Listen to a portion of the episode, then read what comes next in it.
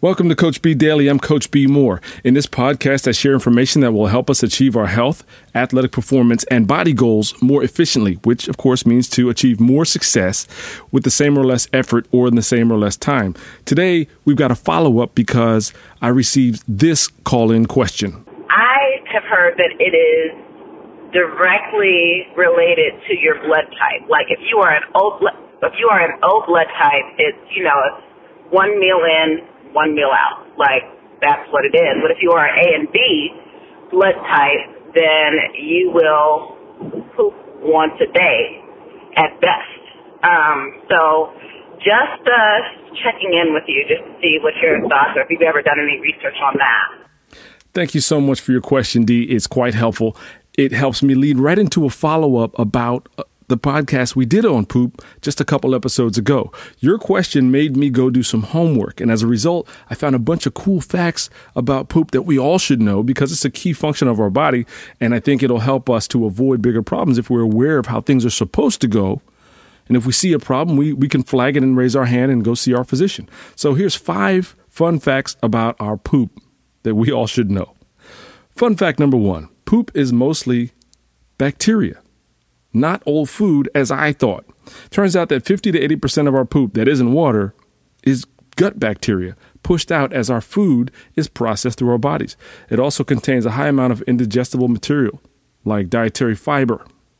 Fun fact number two about our poop poop is the color it is, the brownish color it is, ideally uh, a chocolate, a rich chocolatey color, due to bile and red blood cells.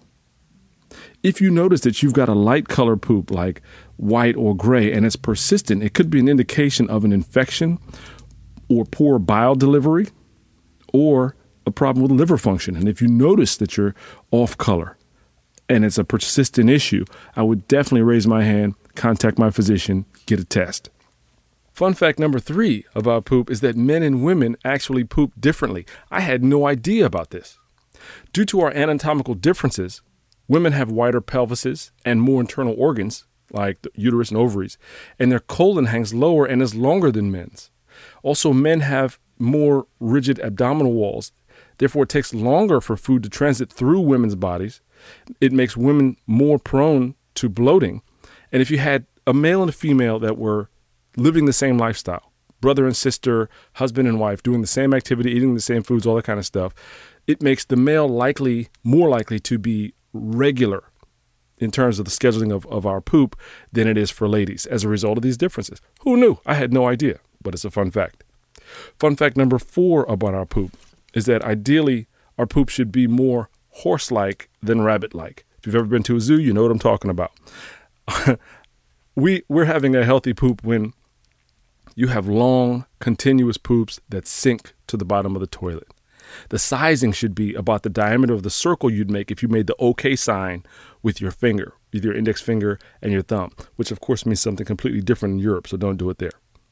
Also, floating poop could be a sign of poor nutrient absorption. So if you notice, again, like the other, like the coloration issue, if you notice that you've got a persistent issue of poop floating, it's an opportunity to go see your doctor, let them know what's happening, and let them run any necessary tests or give you any necessary advice. Fun fact number five about our poop is that plant fiber is essential for good poops. A diet high in dietary fiber found in vegetables and some fruits is important, super important. Also, fiber rich diets equal bigger, better poops that come out cleaner and more effortlessly, which means you won't blow a gasket trying to squeeze out a poorly formed poop. What's most interesting about this is that in developing countries where they're not like the West eating the Western diet with all the processed foods that are so ubiquitous here. They actually have diets that are higher in local fruits and vegetables and therefore have a healthier poop system, waste elimination system. They're doing better than us in that fact. So it's hugely important to your vitality and hugely important to your waste removal system to have a diet full of healthy fruits and vegetables. Those are my notes for the day. I'd love for you to subscribe to this podcast. Coach B Daily is available on Apple pod, uh, Podcasts, Google Podcasts, Spotify, and Stitcher. You can send me your feedback on this or any other question. I'm at Coach B Moore, C O A C H B E M O O R E, on Instagram and Twitter. Also, you can visit Facebook facebook.com slash eating for abs or visit eatingforabs.com to find out more about working with me and my team directly on your health, athletic performance, or body goals. Thanks for listening to Coach B Daily. I'm Coach B Moore. Have a wonderful day. I'll talk to you tomorrow.